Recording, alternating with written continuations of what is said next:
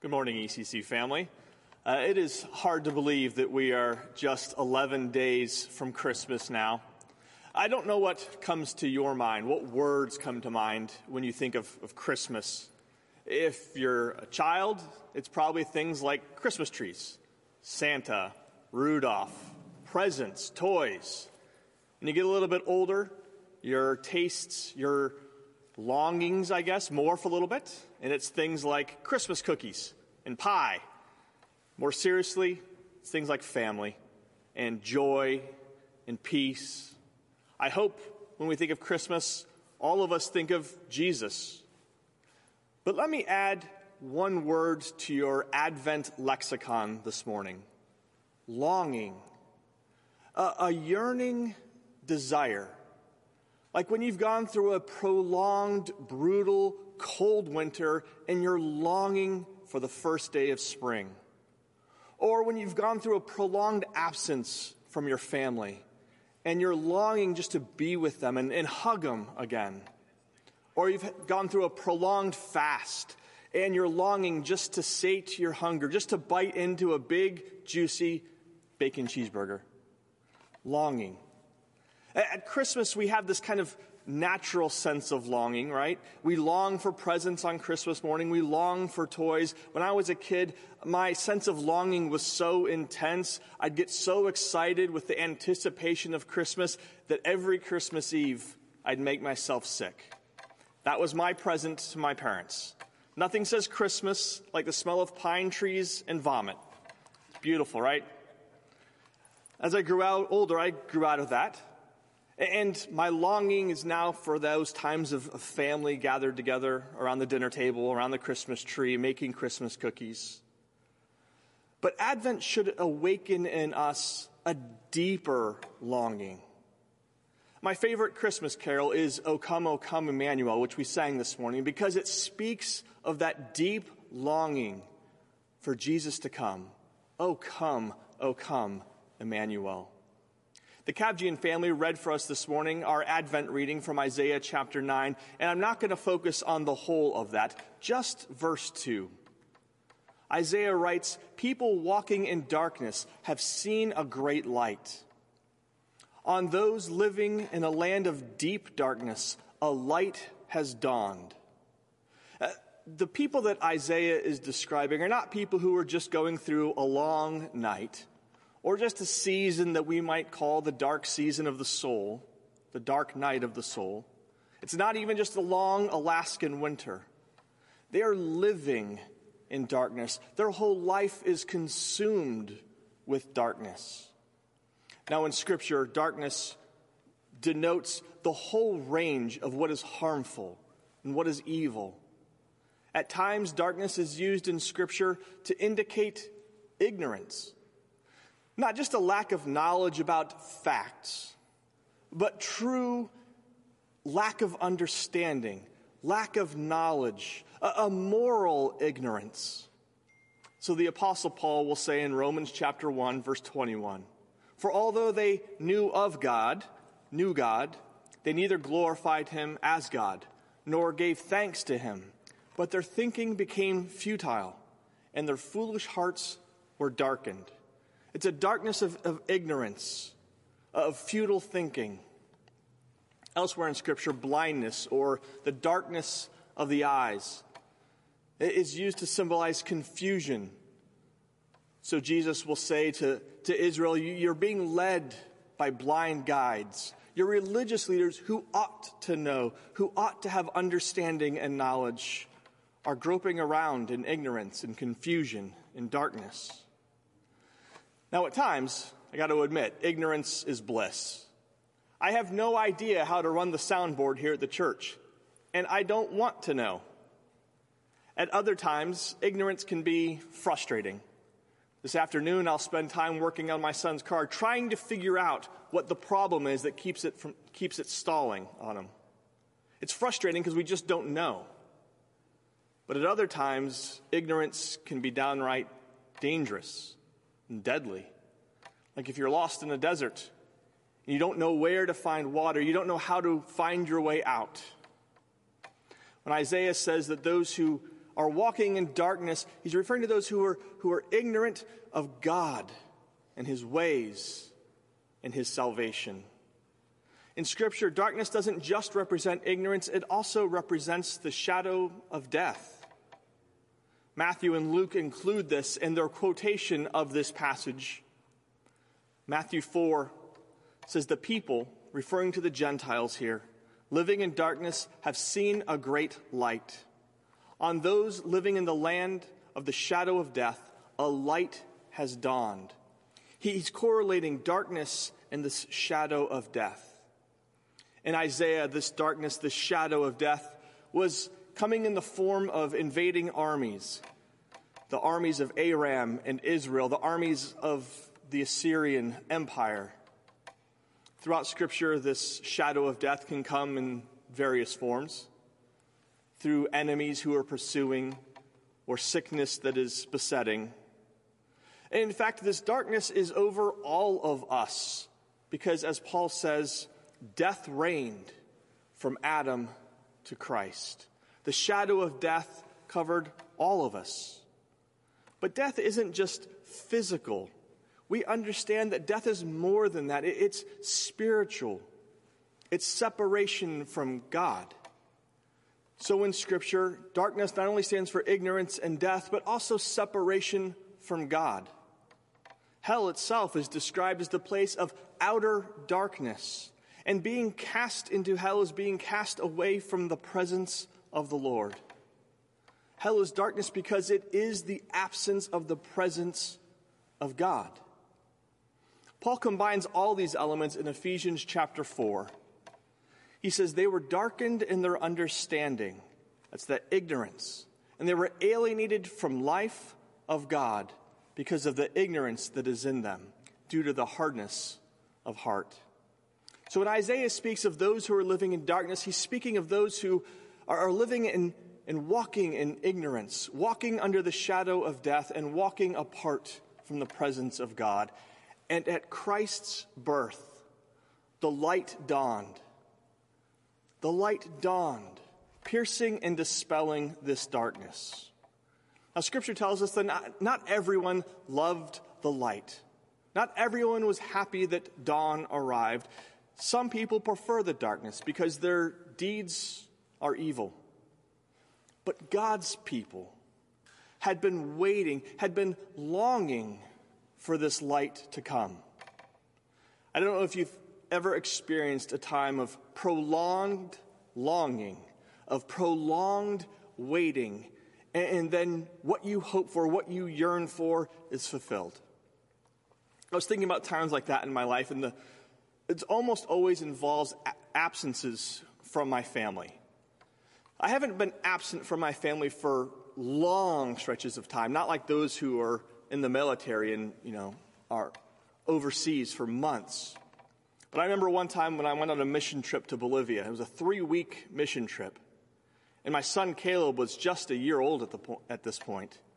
The first two weeks were, were fine. The third week really dragged on as this longing became an ache to be home with my family again, especially in the last few days we were just having decompression time and doing touristy kind of things, walking, hiking in the mountains and visiting markets. And I just wanted to be home, that longing to be home with my family.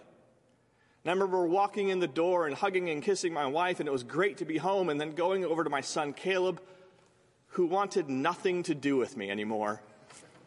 Three weeks, and I was a stranger to him for a few days. But that sense of longing was fulfilled to be home.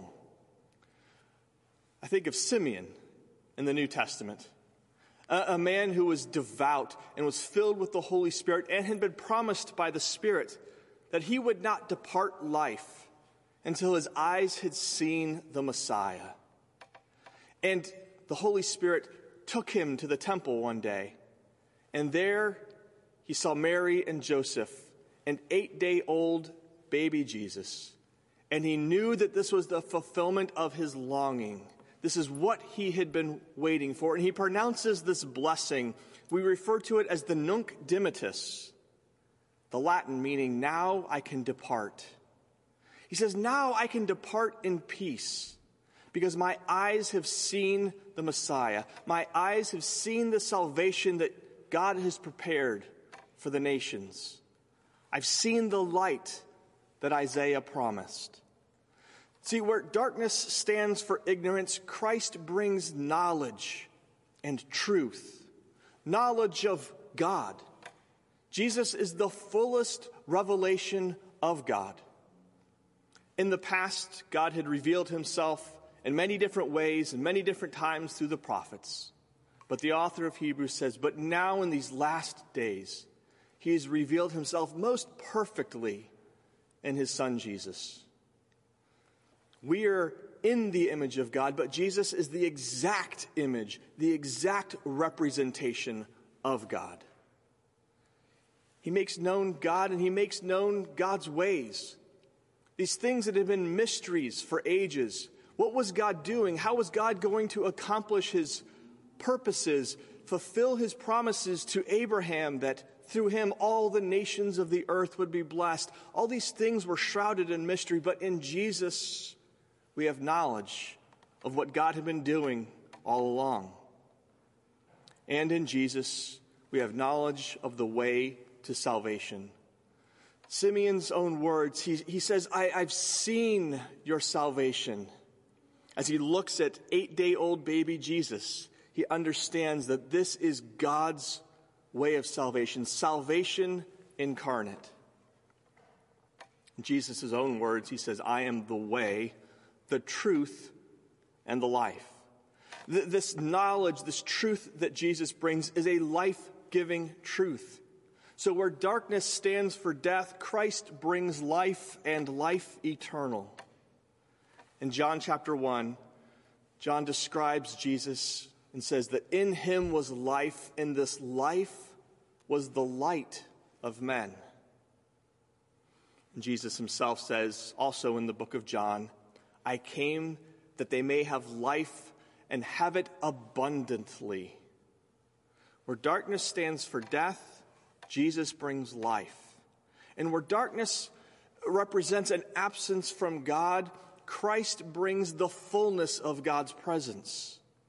Again in John chapter 1, I love this verse. It's verse 14.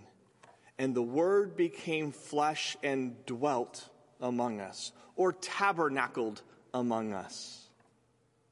And when Jesus leaves earth in his flesh, he leaves the Spirit for us as an abiding presence of God in our lives. Isaiah says, A light shone, the light of truth, the light of life, the light of God's presence. Jesus brings all of these in his first advent. So, if he brought all of these, why am I encouraging us to add the word longing to our lexicon? Because all of these things were merely foretastes. They weren't meant to quench or to fully satisfy, but to whet our appetites for something greater that is still to come. Today, darkness still lingers. Uh, yes, light has dawned, but it isn't the full light of day yet. We live in the in between, in the already and the not yet. Light has broken on the horizon, but it hasn't reached its zenith yet. And so we long. We long for the light of full understanding. There's still so much that we don't know, that we don't understand. I've gotten really good at saying, I don't know. Ask my kids. Dad, when's dinner? I don't know. What's dinner? I don't know. Are we going to have dinner? I don't know. I don't care. I'm good at saying I don't know. Ask those in my ACG. They try to play Stump Dan often. And I, am fine saying, I don't know, and that's a dumb question. It's okay. But this year, saying, I don't know, has been harder. It's been harder because the questions are more filled with ache. Dad, am I going to lose another baseball season? Don't know, bud. Dad, are we going to go back to school? Don't know. Dad, what's happening in our nation right now? I don't know. Dad, what's God up to? Guys, I don't know. I, am filled with I don't knows, and they're harder I don't knows. They're revealing my lack of understanding, my ignorance. Even what I do know, it's only a partial knowledge. As the Apostle Paul says in 1 Corinthians 13, for now we see in a mirror dimly. But then, the time we long for is when we will see face to face. Now we know in part, but we long for the time when we will know more fully. We long for more knowledge. We long for more truth. We long for more understanding. And we long for fullness of life without looming death. Death is still very much a reality for us. Not spiritual death. We've passed from death spiritually to life. But physical death and the sense of loss and the sense of grief and the sense of foreboding is still with us. Again, that great carol that we sang, O come, O come, Emmanuel. I love this verse. O come, thou dayspring, come and cheer our spirits by thine advent here. Disperse the gloomy clouds of night and death's dark shadows put to flight. We still live under the shadow of death to a degree. Death has been defeated, and we need not fear it, but death hasn't been destroyed yet. And so we long for the time where grief and sorrow associated with death is no more. And we think, death? What's that? And we long for the full presence of God. Yes, yes, we have the indwelling spirit with us, the presence of God ever with us. But that is merely a down payment on our full inheritance, merely a down payment on the full experience of God's presence that we will one day enjoy. Where there, we dwell with God in a land where there is no darkness, but there's also no sun and moon because there's no need for sun and moon. Because, as Bob spoke last week from Revelation 21, God is our light. He's so present his glory radiates, and He is our light. In a way, think back to Simeon. I think our sense of longing should be even greater than his because we've tasted and seen the goodness of the light. We've tasted and seen the goodness of what God is offering, and we want more. It's awakened a longing in us. 2020 has been a year of longing, a year of longing for normal. 2020 has been a steamy pile of crap. My wife's going to get mad at me that I said crap. But when you're talking about 2020, I think that's mild. Matter of fact, I think we should commission a whole bunch of old crusty sailors to come together and discover new ways of describing 2020. That's how bad it's been. But if our longing is merely for 2018 and the way things were then, the, the normal, or 2010, or 1980, or, or 1950, we're setting the bar way too low. Uh, the old normal wasn't truly normal. It was broken. Now, I get it. A broken arm is better than a broken back, but it's still broken. Longing simply for 2010 is a waste of this pandemic. It's a waste of this Advent season if all, if all you're hoping for is a more normal Christmas next year. Simply longing for normal isn't good enough. We want to long for the true normal of God's presence, of a full knowledge of God and full life with Him. Fan into flame that longing that we have this year. Fan into flame that, that ache. Don't numb it. Don't ignore it. Cry out in that ache, Maranatha, come, Lord Jesus. Pray, Spirit, Transform this ache that I have for normal, transform it into an ache for you and for the good that only you can give. Not the good that comes from routine and comfort. Let yourself feel sick for home, your real home, for the good, for the true normal, when longing will be satisfied, when, when faith becomes sight. Don't waste this sense of longing that is nagging all of us now. Fan it into flame. In just a moment, Brian is going to come and sing a song, Come Thou Long Expected Jesus. Another song that speaks of this longing. Make it a prayer. Come, thou long expected Jesus. Dear desire of every nation, joy of every longing heart. Would you pray with me? Father, we confess that we have a longing that only you can fulfill, that we have an ache that only you can heal. Father, in the words of your, your missionary, your servant David Brainerd, we have this pleasing sense of pain. We, we've tasted your goodness, we've seen your light, but we want more. We pray that you would give us more of your presence even now as we await the full revelation, the second advent of your Son, when he comes and sets all things right. Father, we pray that in the meantime, you would find us faithful. In Jesus' precious name, amen.